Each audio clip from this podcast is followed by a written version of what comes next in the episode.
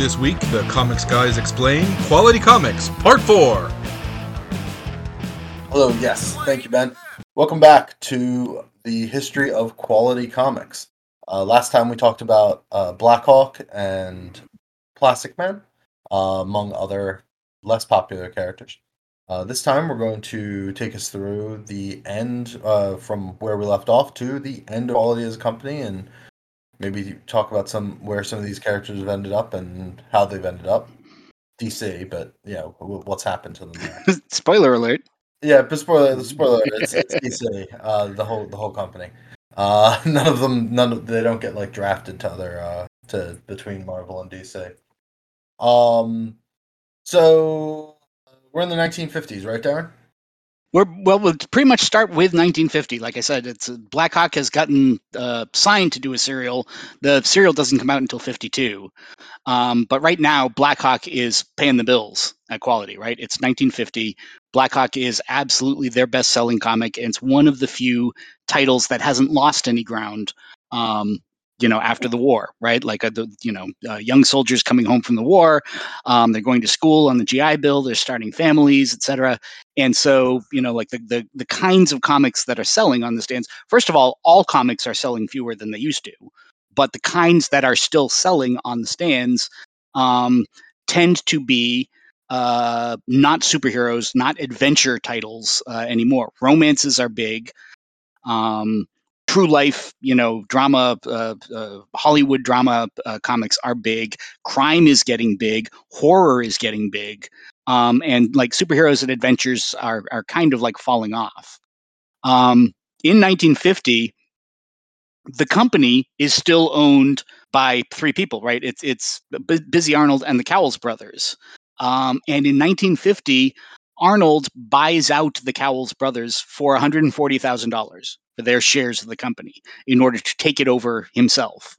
Um, they have made, you know, a, a, tremendous success, frankly, by anybody's standards.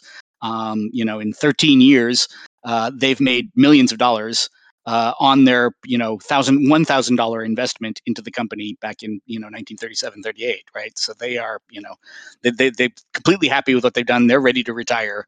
So Busy buys them out to you know and is staying in the business as the sole publisher of the company um, and he you know immediately kind of like turns around and makes the deal to get the Blackhawk movie made. That's the first kind of like you know business thing for quality that happens that just has busy's name on it right? Like nobody else is uh, you know no, nobody else gets a piece of this.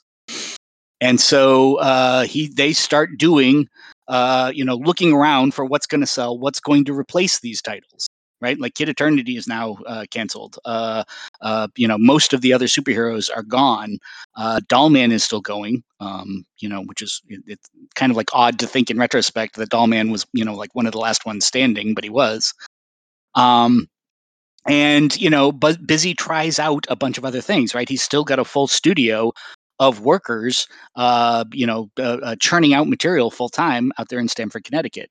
They try a series called T Man, which is uh, the Treasury Men, uh, which will be there, you know, to try to do a, uh, you know, government agents type comic. They try some pirate stuff. Um, they start doing in 51 and 52. They start doing a couple of um, like war nostalgia titles, right? They like GI Combat actually makes its debut in 1952 right around the time that korea is starting to happen right? And like some soldiers are going back you know uh, uh a new generation of soldiers are going out plus some of the older older soldiers are going back from the war going back abroad to korea to fight.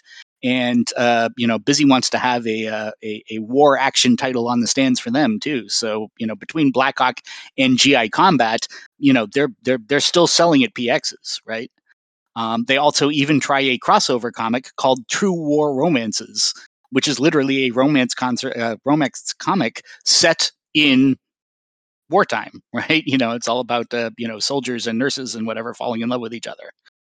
Um, quality stays away from true crime and horror for the most part.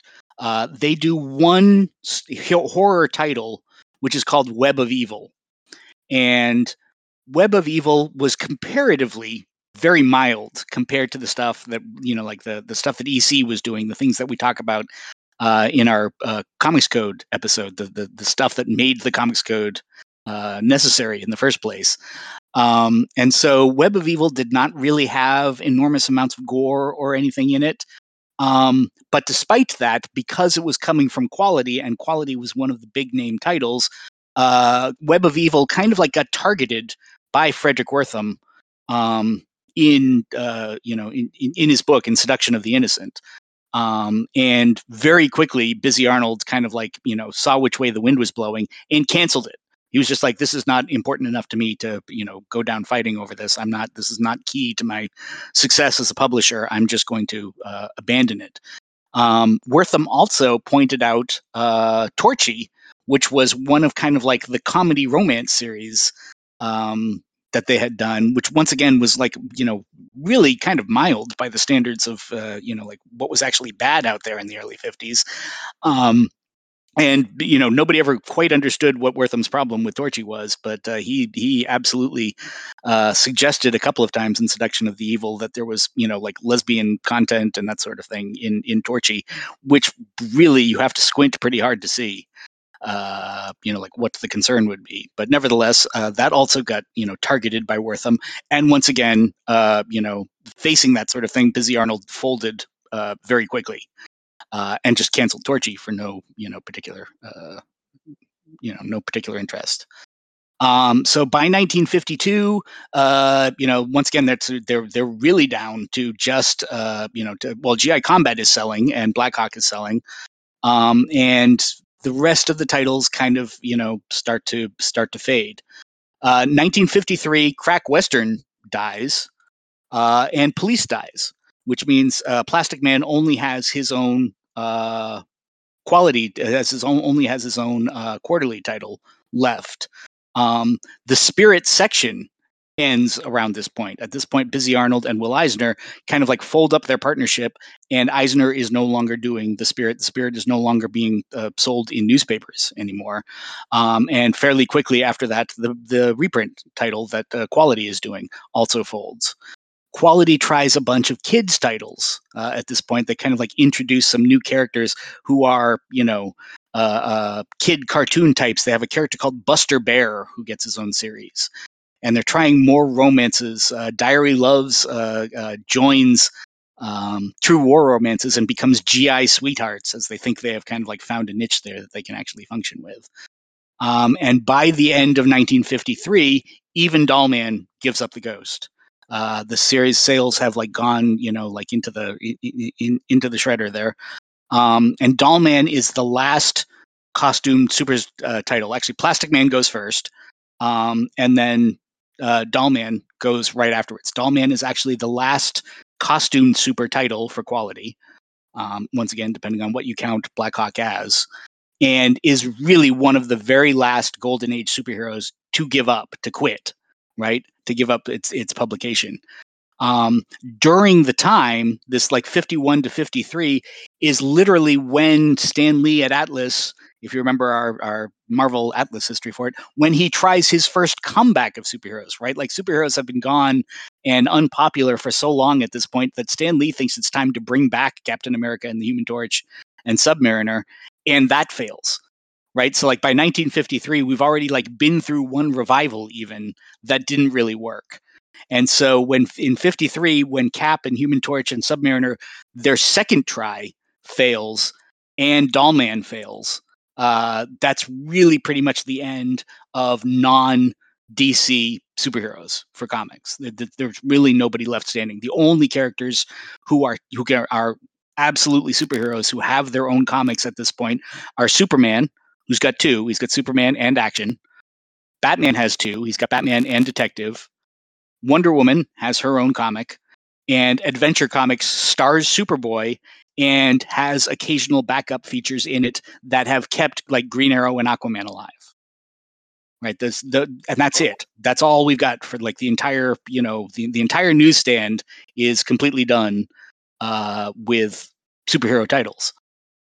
Um, quality keeps going. Right? Quality goes for another several years, two or three years after that. They do a bunch more romances. They have titles called Girls in Love and Wedding Bells and that sort of thing. They try more army titles. They do some historical ones. They do a Daniel Boone uh, title, right? Like all of these titles uh, continue to go along, and but every year they're losing ground. More and more of them are starting to kind of like uh, close down. By the end of 1956, um, or over 1955 to 1956.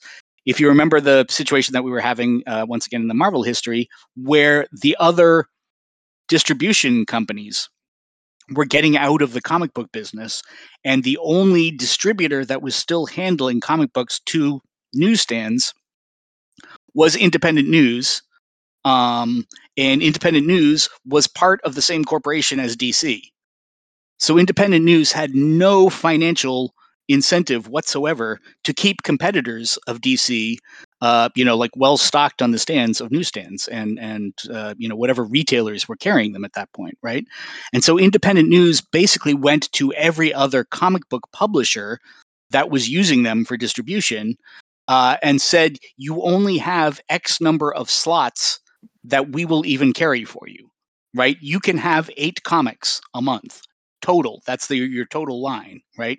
Is what they said to Atlas and what they said to uh, people like uh, um, Quality, right? So by you know, Quality very quickly kind of like trims its line down to its six to eight best-selling titles over 1955 and 56. Uh, you know, in kind of like a desperate attempt to keep uh, this sort of thing going. Um, at this point, Jack Cole who had been doing Plastic Man and then had kind of like gone over to the other more humor stuff because, you know, Plastic Man was really the only superhero he was interested in. He was not certainly not interested in telling any kind of serious superhero stories. Had instead kind of like moved his stuff over to uh, uh, the the comedy lines, to the cartoon stories, and had developed a very much more kind of like a a, a, a gag comic kind of like sensibility of what he was doing. He was doing the kind of humor that you were starting to see in like Mad Magazine and that sort of thing, right? And uh, he's absolutely the best cartoonist in the studio. And Busy Arnold would have loved to have kept him there doing that, except that uh, in 1956 he get or in late 1955 he gets recruited away from uh, quality in particular and uh, comic books in general by Playboy magazine. Hugh Hefner goes to him and says, We want Jack Cole to be doing gags for Playboy instead. And of course, it was a multiple time increase in salary uh, for Cole to, you know, for, for, for, Cole to quit comics basically and go over to a comic, uh, to a, a, magazine that was as big a deal as Playboy. Right at this point, Playboy is, you know, like very quickly becoming one of the, the the biggest magazines in the in the country, and he was doing you know 15 or 20 pages of it uh, a month um, just doing like gag adult cartoons uh, for them.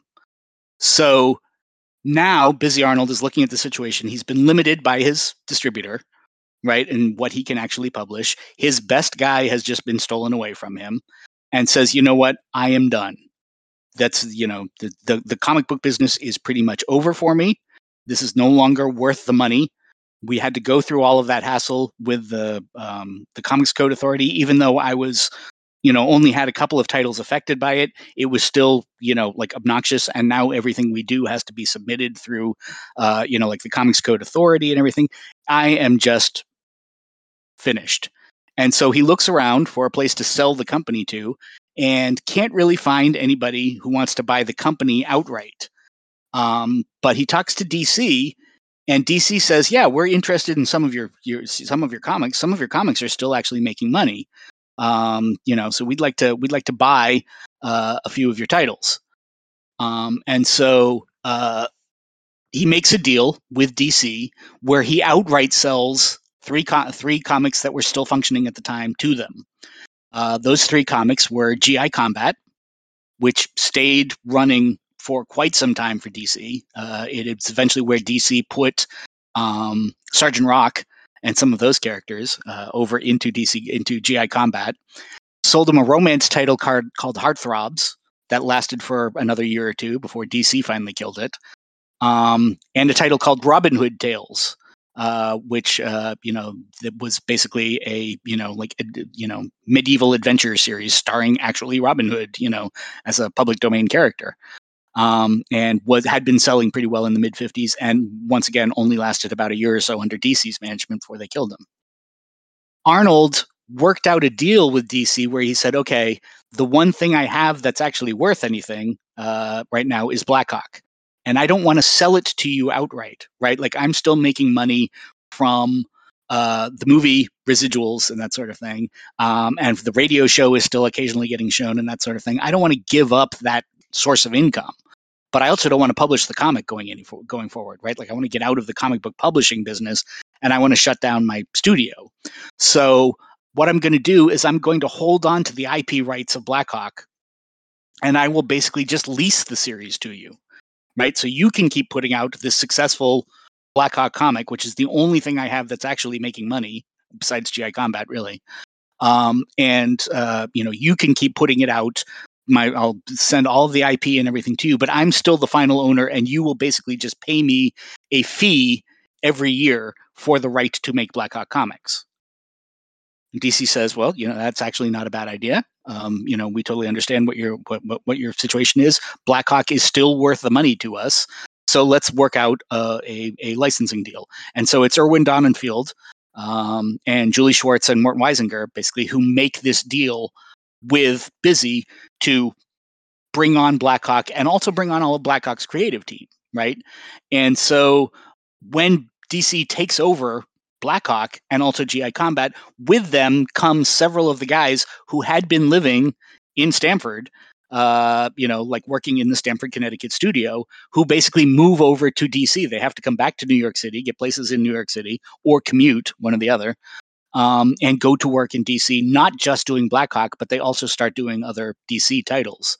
The most notable of those are uh, Chuck Cuidera, um, who was still the inker on Blackhawk at that point, uh, who would then uh, also become one of the artists on Hawkman, um, and also do a bunch of the early Brave and the Bold uh, stories.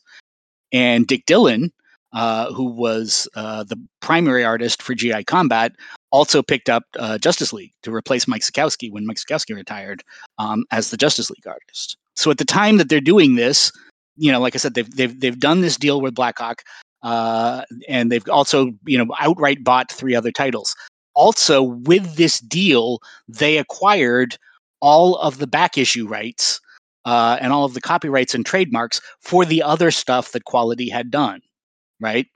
Um, all of the old st- series, anything, anything they wanted to reprint, etc., and also the rights to all of these characters, which Busy Arnold at this point determined was worth nothing right? Like he literally did not charge DC for this portion of the contract because cool. none of these characters, in his opinion, were ever going to see the light of day again.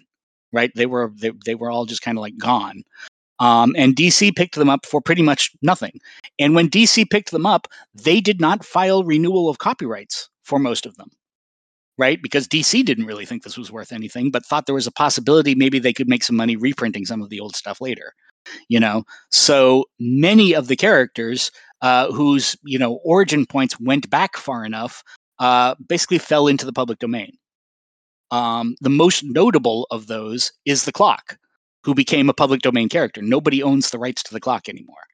There are people who own individual appearances of the clock you know some of those comics are still under copyright but the original appearances of the clock and uh, the concept of the character the trademark of the character and everything is public domain and anybody can use it.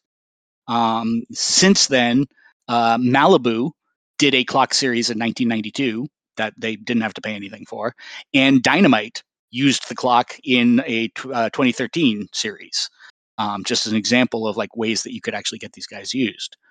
This lasts for a relatively short period of time. Once Busy Arnold gets out of, uh, you know, like publishing, he really gets out of publishing, right? Or he gets out of comic books anyway. And what he does instead is goes to um, making pulpy, slick magazines.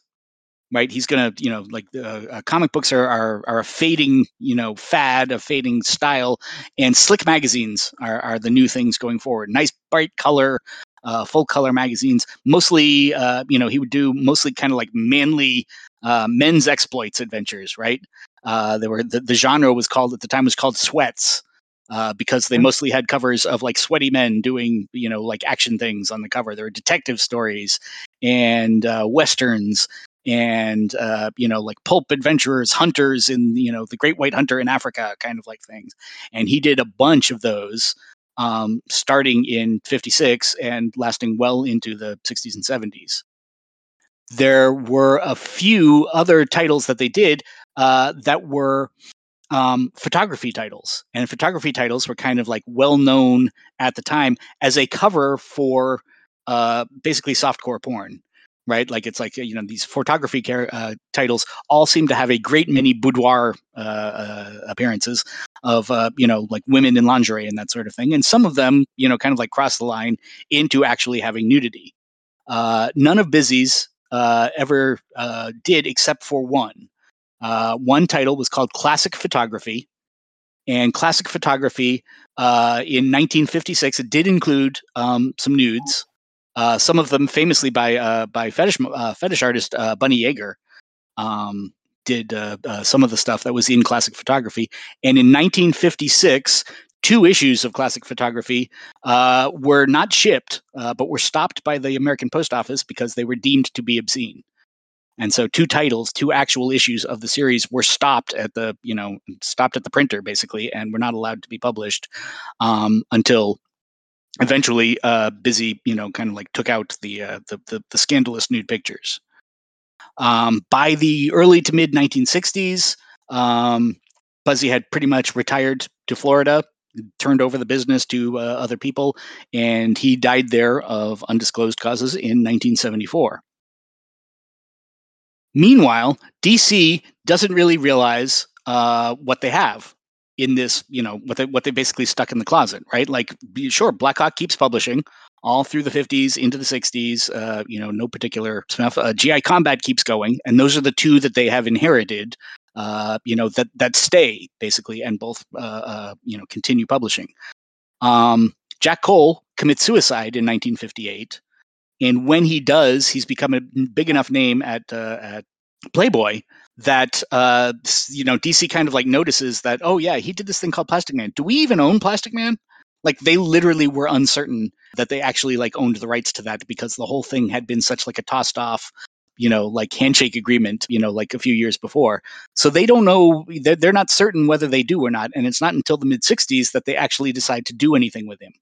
By the time he comes out again by the time they realize that they actually have a thing in him he has already been kind of like replaced in the public mind as a stretchy hero. He's been kind of like forgotten and the stretchy heroes of today are mr fantastic from the Fantastic Four, who is super popular over at Marvel in the 60s, and Elongated Man, who is basically what uh, Julie Schwartz used in a, and Carmen Infantino used in a Flash comic because they didn't believe that they actually owned the rights to Plastic Man, but they thought the character idea was kind of cool, so they made their own stretchy guy instead.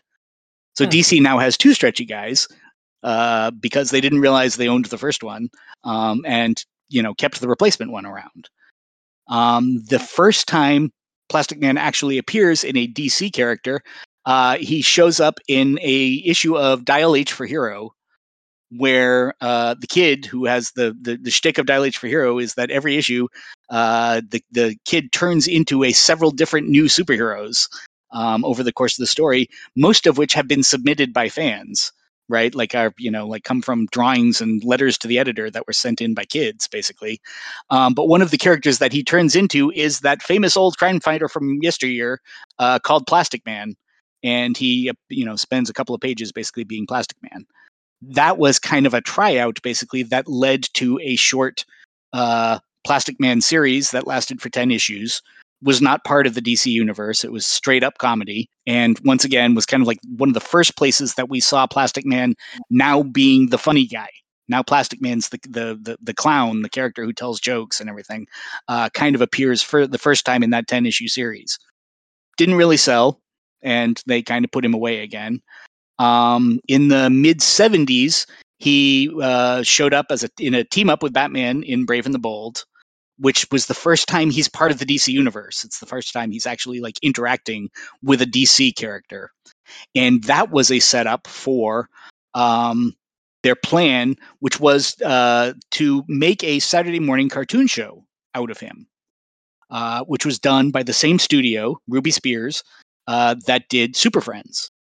And uh, the first season of the Plastic Man Saturday morning cartoon show was in 1979, where it was literally uh, the second part of like a shared hour of adventures with the Super Friends. The, the Super Friends were on for half an hour first, and then uh, Plastic Man would have a half hour show after that.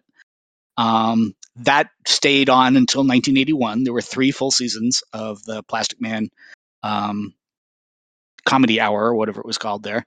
Um, and from that point on, Plastic Man was pretty much an established regular character of the DC universe. Roy Thomas used him in All Star. Grant Morrison used him excellently in Justice League. Uh, you know, he has remained kind of like a you know second tier character and and part of the you know functioning DC universe ever since.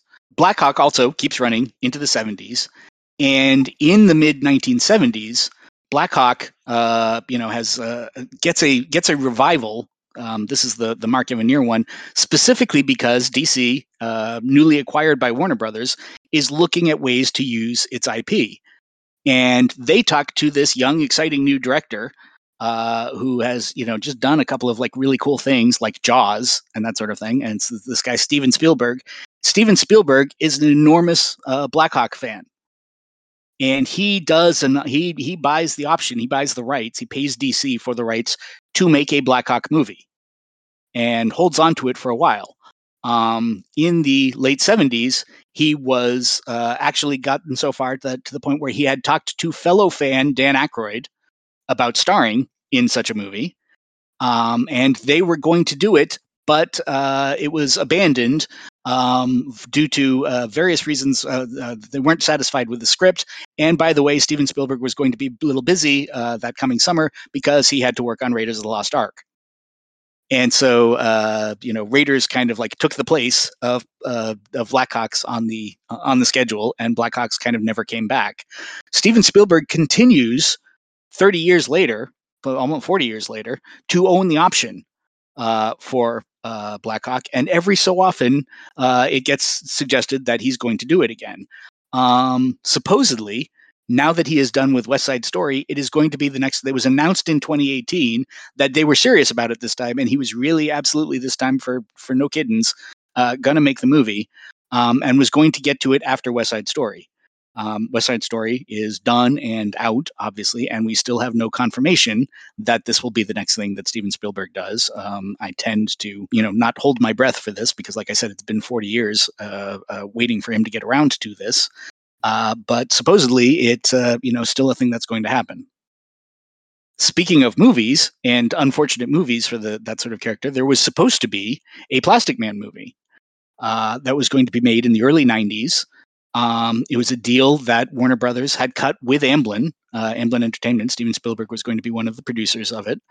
Um, uh, that was going to be written uh, by the Wachowskis pre Matrix, right? This is, you know, like the Wachowskis aren't famous yet, but this was a, a script uh, that they had submitted. Um, nobody had heard of them, but it was, uh, you know, everybody agreed it was a very well done script. And it was going to star uh, Paul Reubens, Pee Wee Herman, uh, was going to play Plastic Man in it. This project was scuttled, of course, in the summer of 1991 when uh, Reubens' adventures in creative movie watching uh, in public uh, kind of like came to public. He was arrested in a porn theater for, uh, you know, public nudity. Um, and the scandal basically killed uh, off the idea of the Plastic Man movie actually happening um, and uh, has never, you know, really come back. So we don't have either movie, uh, you know, that we were supposedly supposed to have. In the 70s, DC finally got around to taking a look at the rest of the characters that they owned.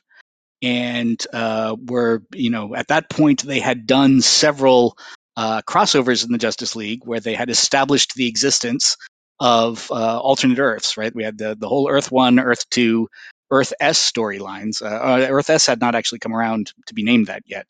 Um, but they'd done Earth 1, Earth 2, and Earth 3.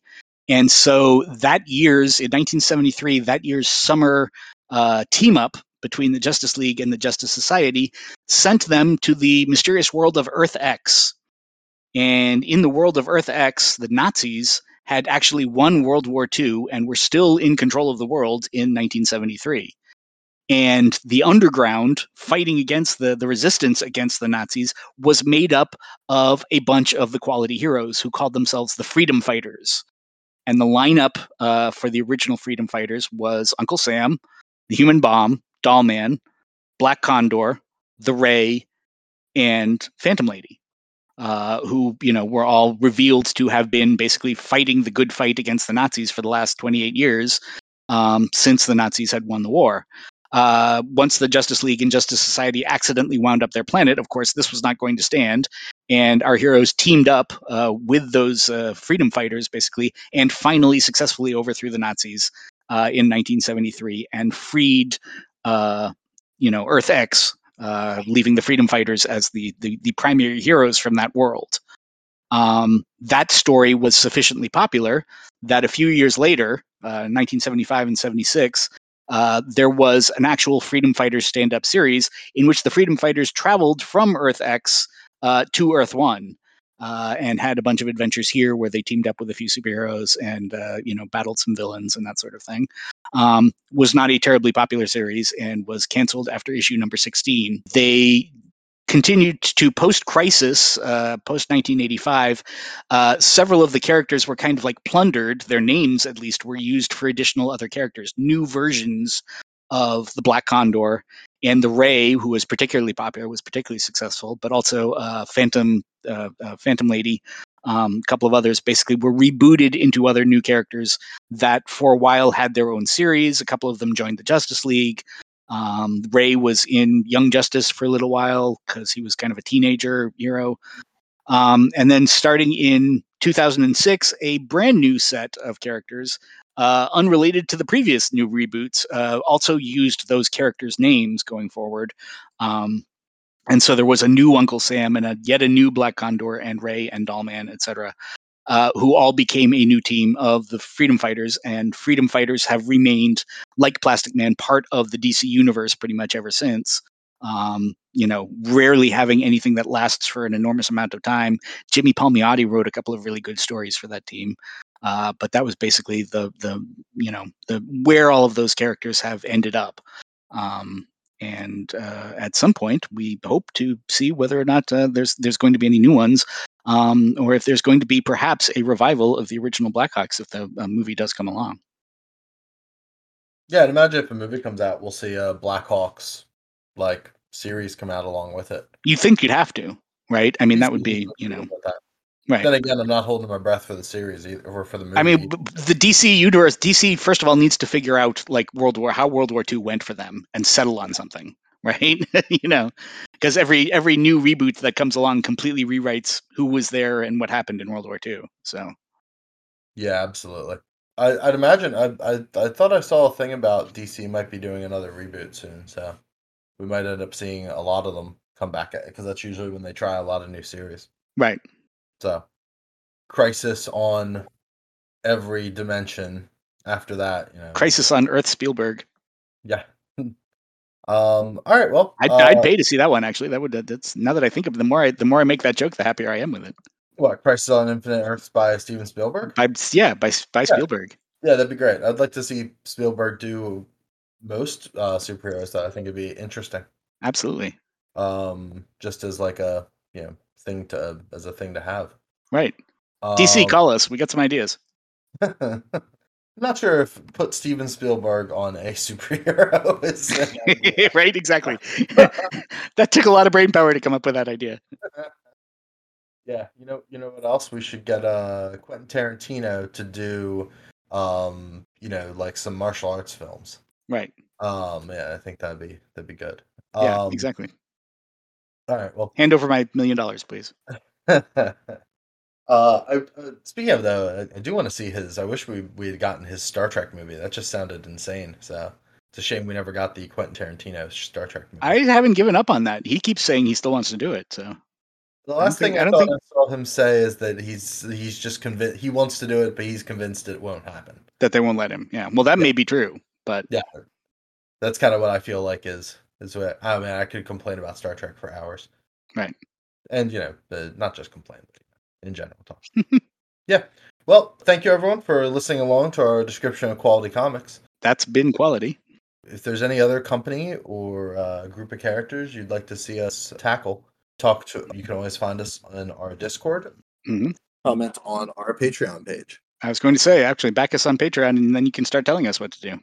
Absolutely, we love we love doing what our Patreons uh, ask us to do. So thank you so much. I've been Steve Tasker. I'm Darren Watts. Have a good night. Thanks for coming.